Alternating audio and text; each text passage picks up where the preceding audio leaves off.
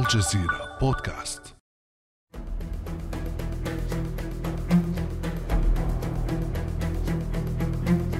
عصر الدبابات انتهى.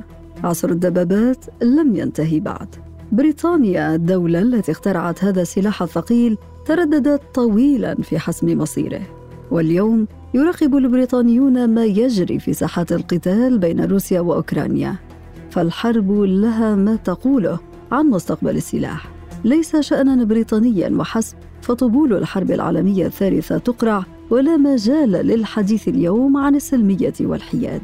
فماذا تقول لنا الحرب الروسية الأوكرانية عن واقع السلاح ومستقبله؟ وما هي الأسلحة التي ثبت فشلها أو نجاحها في ساحات القتال؟ وهل أخرجت أطراف الصراع كل ما في جعبتها؟ بعد أمس من الجزيرة بودكاست أنا أمال العريسي.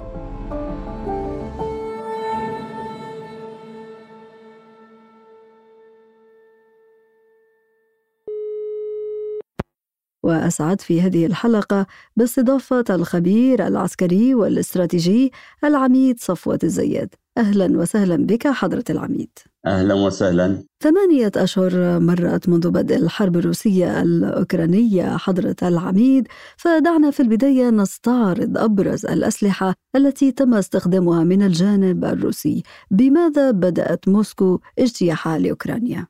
بلا شك نحن أمام تجربة مثيرة للغاية. كانت اللحظات الأولى لاختراق الآليات المدرعة الروسية الأراضي الأوكرانية. ربما جمعت أفكار عديدة وتصور الجميع أننا خلال ساعات خلال أيام قليلة هكذا افترض الرئيس بوتين الذي يمتلك على سبيل المثال قوة الدبابات الرئيسية الأولى في العالم بحوالي 12400 دبابة يمتلك قوة المدفعيات ذاتية الحركة والمدفعيات الصاروخية ربما برقم معا يتجاوز العشرة آلاف وهو الأول على العالم. كانت غرور القوة كاسحة للغاية وكان يتصور أنه بهذا التفوق سيستطيع أنه خلال أيام وبما يسمى استراتيجية الصدمة والرعب بمعنى ضربات من الآليات المدرعة إضافة إلى ضربات من الصواريخ الكروز المرسلة من بحر قزوين ومن قاذفات القنابل التي حتى تحلق فوق الأراضي الروسية والبيلاروسية. سيستطيع في أيام أن يجبر الرئيس زيلينسكي على التنحي ويشكل ربما حكومة دمية تابعة له وينتهي الأمر. أنت تتحدثي معي اليوم ونحن بعد ثمانية أشهر ربما بعدة أيام. هذا الأمر كان لأكثر المتشائمين. وحتى المتفائلين معا لا يتصور أن تصمد أوكرانيا بهذه الصورة التي عليها لكن الأخطاء كانت كبيرة وعنيفة وصعبة من قبل الروس الذين وصلوا ربما إلى نهاية سمعتهم التقليدية بعد هذه الثمانية أشهر بالكامل. سنقيم حضرة العميد أداء العسكري للطرفين في نقاشنا لكن خلينا نمر إلى الجانب الأوكراني ما تحدث عنه بخصوص روسيا ثاني أقوى جيش في العالم. كيف يمكن أن نقرأ في المقابل القوة العسكرية الأوكرانية التي تعتمد بشكل كبير على الدعم الغربي؟ أعتقد أنه عندما اندلعت الحرب كان الأمر والخلل في ميدان العسكري ماساويا. دعيني أقول لك أنه حتى من ناحية قوة الدبابات كانت روسيا بحوالي 12400 دبابة قتال رئيسية لم يمتلك الأوكرانيون آنذاك أكثر من 2500 دبابة. كانت ربما مدفعيتهم آه، ذاتية الحركة. لا تتجاوز الألف مدفع ذات الحركة في مقابل حوالي 6500 مدفع ذات الحركة. كانت أيضا القوة البشرية سواء العاملة اكتف العسكرية آه، ربما تصل إلى الربع مقارنة بالقوات الروسية. كان الاحتياطي يكاد يتوازى. كانت قوات شبه العسكرية الخمس كان لا يملك من القوة الجوية على سبيل المثال بالنسبة لطائرات القتال أو الفايتر حوالي 70 طائرة أو أقل بينما كان لدي الرئيس بوتين أكثر من 770 طائرة قتال. كان الأمر به خللا كبيرا. وهذا الاستعراض المثير للقوة من الجانب الروسي حضرة العبيد صدم مبكرا منذ أيام بدء الحرب. الأولى دخل السلاح الغربي على خط المواجهة وأكد الرئيس الأمريكي جو بايدن تزويد أوكرانيا بأنظمة دفاعية وتعهد بالمزيد. لنستمع.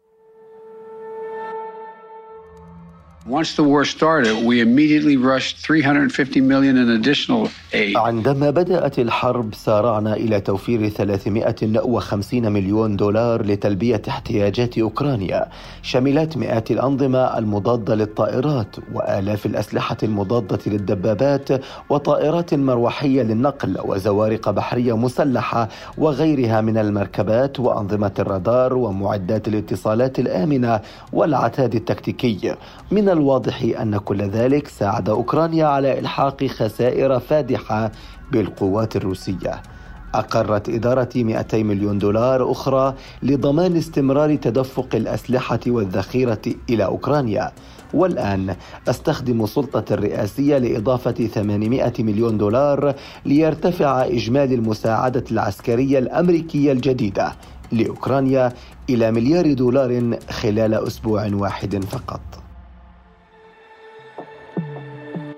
ورغم كل هذا الدعم سيادة العميد الرئيس الأوكراني فلوديمير زيلينسكي كان يشتكي كثيرا من تقصير الغرب في ذلك الوقت ويبدو أن هذا الدعم الغربي تمكن أخيرا من تغيير بعض المعادلات على الأرض ما هي أبرز الأسلحة في قائمة الدعم الغربي لكييف سيادة العميد؟ في البدء أريد أن أذكر أنه كانت لي مقابلة نادرة وقليلة مع شبكة الجزيرة وهي ربما الآن هو هذا الموقف. وتكلمت منذ الساعات الأولى أن الرئيس بايدن سيكون عبقريا أن بروكسل ستكون أيضا عبقرية أنهم لن يلتحمون مباشرة.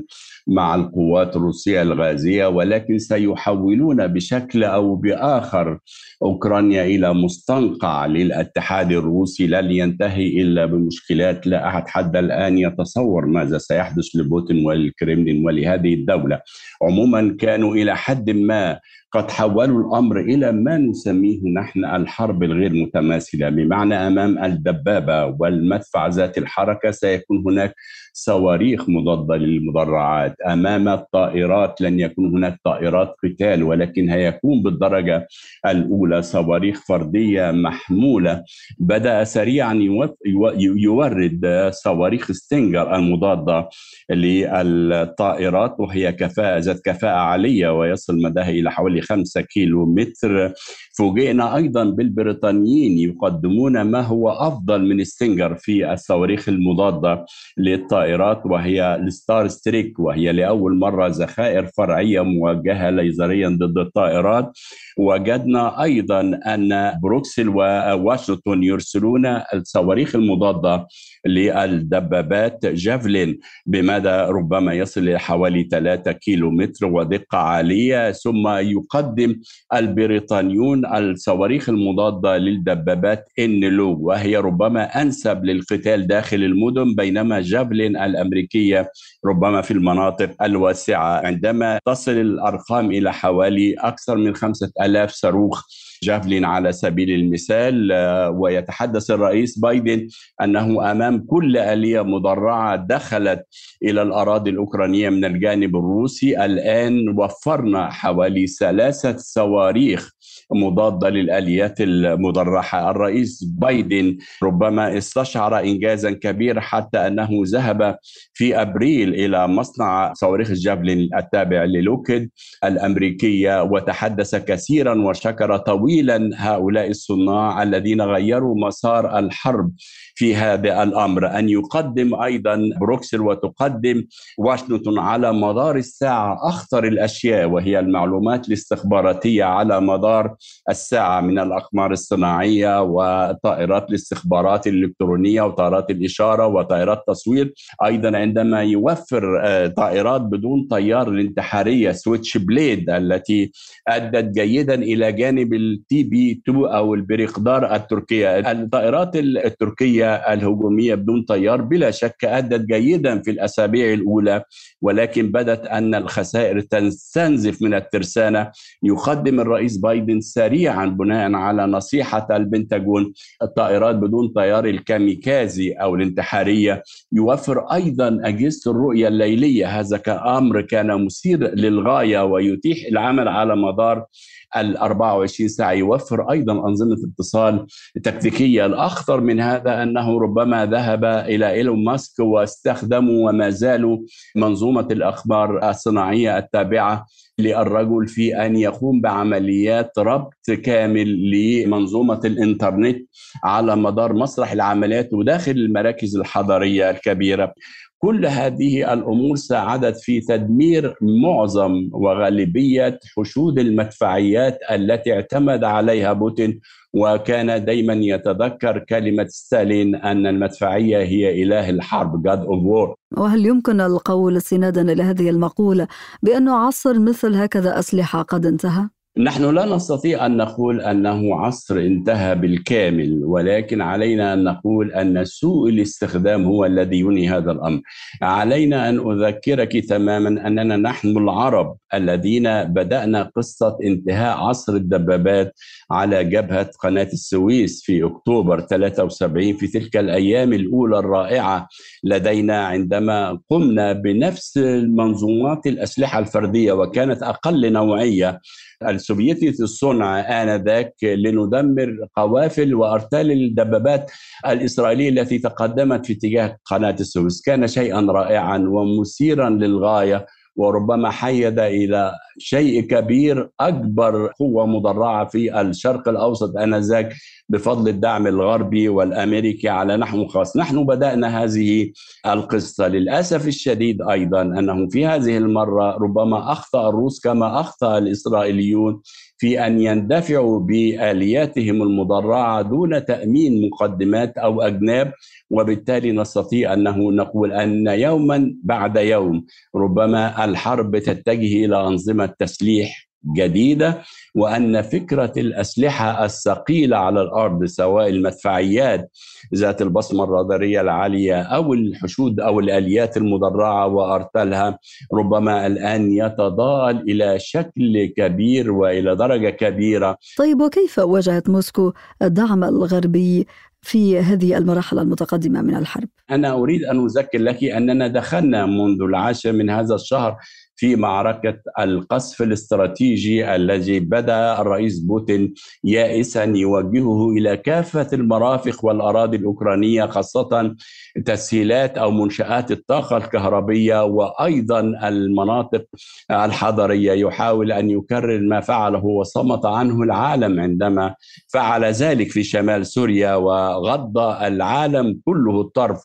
عن ما فعله الرجل آنذاك هناك وبالتالي بدأنا ما نسميه أو نحن ننتقل الآن من معركة حرب المدفعية إلى معركة الدفاع الجوي أو الحماية الجوية. ويبدو أن الأمريكيين والغرب عموما بدأوا يسارعون في توفير منظومة الحماية الجوية. بعد هذا الاستعراض للأسلحة المستخدمة في أوكرانيا سيادة العميد من الجانبين دعنا نتحدث الآن عن مستقبل السلاح الحكومات والجيوش وشركات تطوير الأسلحة تراقب عن قرب ما يجري هناك لتحديد اتجاهاتها في المدى المنظور. لنستمع في هذا السياق إلى غريك هايس المدير التنفيذي لشركة رايتون الدفاعية الأمريكية.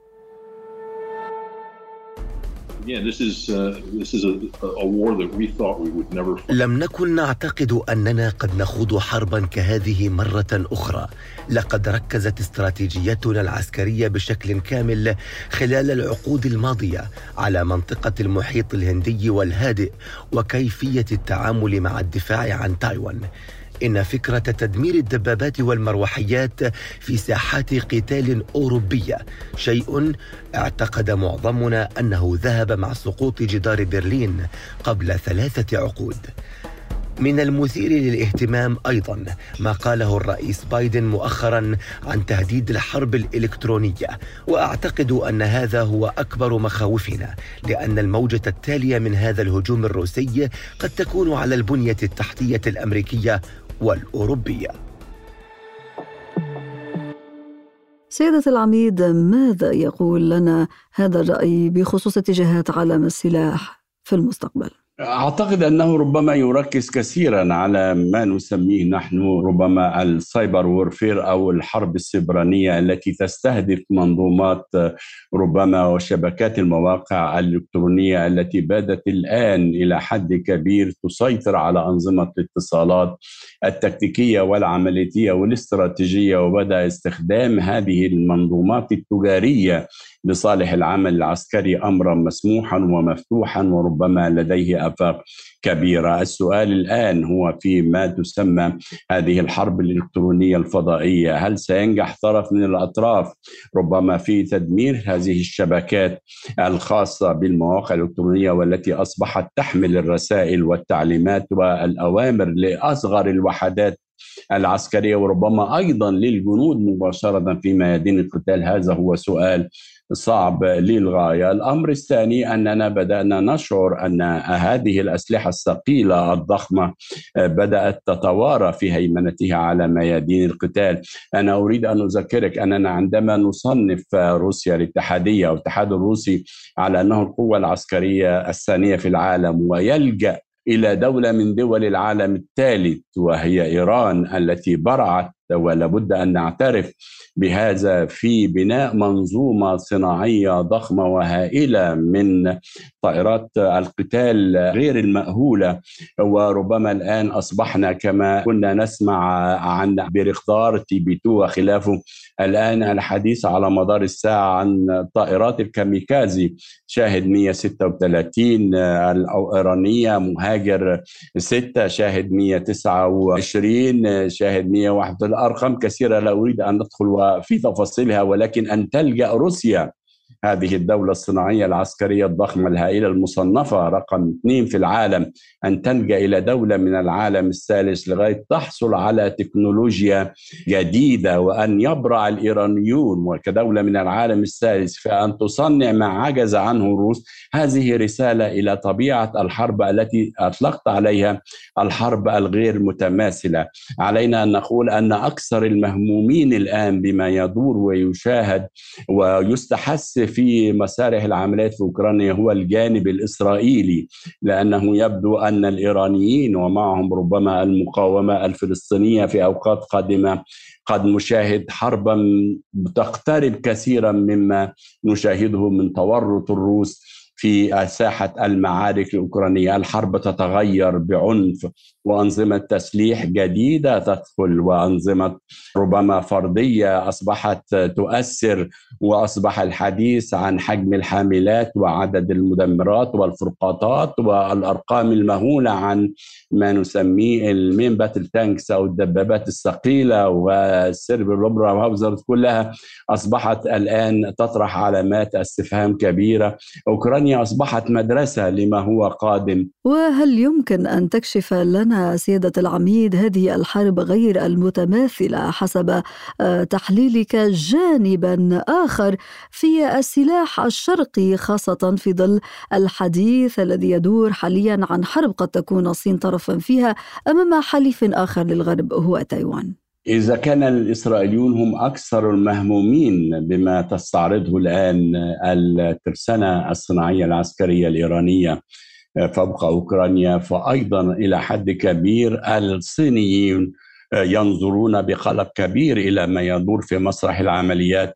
الأوكراني والأهم أن ربما الرئيس بايدن تحديدا وبشكل كبير ربما أكثر من بروكسل من الناتو ربما مهموما أكثر بأن ينجح بشكل أكثر وأعمق وأكثر اتساعا في أوكرانيا لعلها رسالة تصل إلى الرئيس شي بينغ الذي حاول في الشهور الماضية حصارا أو شبه حصار لجزيرة تايوان أن الأمر تغير وأن هذه هي رفيقتكم آه، الاتحاد الروسي الذي ربما كان يمدكم بأكثر التقنيات العسكرية. تطورا ها هو الآن يتورط آه، في أوكرانيا وما فعلناه في أوكرانيا سنفعل أكثر منه إذا ما حاولتم أن تقتربوا من جزيرة تايوان، لكن في تايوان هناك مسرح عمليات بحري بالدرجة الأولى، لن نتحدث هنا عن آليات مدرعة لن نتحدث عن مدفعية ذاتية الحركة لن نتحدث عنها سنتحدث كثيرا عن حاملات الطائرات واسطول الغواصات الذي ربما دوره سيكون أكثر إثارة في المقابل عليك أن تتذكري أن أيضا الصينيين طوروا في السنوات الأخيرة صواريخ باليستية عالية الدقة مخصصة لقصف أهداف بحرية. أشرت في إجابتك سيادة العميد إلى نقطة مهمة ولافتة وهي إمكانية أن تلجأ الولايات المتحدة إلى الخيار النووي في حال تلقت ضربة قاصمة وتم استهداف حاملة طائراتها في بحر الصين الجنوبي. فهل من الممكن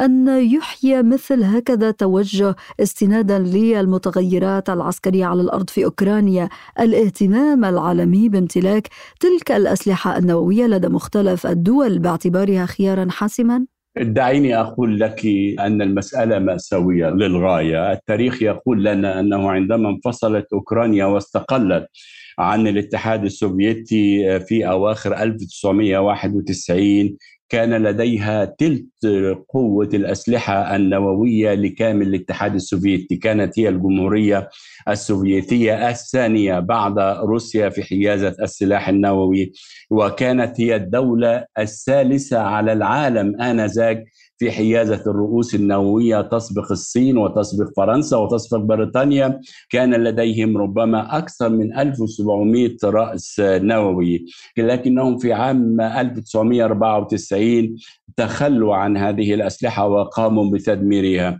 السؤال الكبير الآن والندم العميق الآن الذي لدي الرئيس زيلينسكي وربما لدي الكثيرين لو كانت تمتلك أوكرانيا بعضا من مثل هذه الرؤوس النووية، هل كان يجرؤ الرئيس بوتين على أن يخترق في هذا اليوم الصعب الحارق الصاعق في 24 فبراير من هذا العام الأراضي الأوكرانية؟ هذا سؤال. هذا السؤال أيضا هو درس كبير للإيرانيين.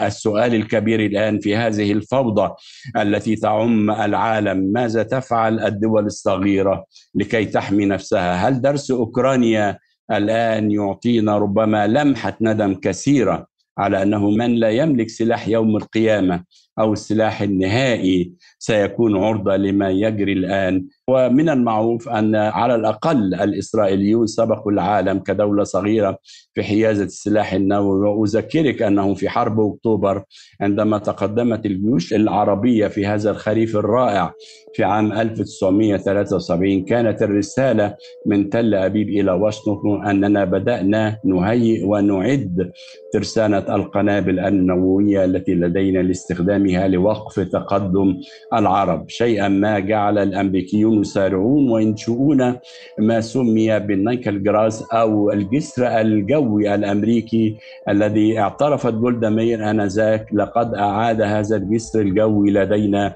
شريان الحياة للدولة الإسرائيلية. نحن نقر ونعترف وربما نسجد للدعم الأمريكي الذي أنقذنا في هذه الأيام الصعبة من أكتوبر 73 الصعبه على الإسرائيليين والصعبة علينا لكنها كانت مجيدة في نفس الوقت. الخبير العسكري والاستراتيجي العميد صفوة الزيات شكرا جزيلا لك على كل هذه المعلومات والتوضيحات. شكرا جزيلا شكرا. كان هذا بعد أمس.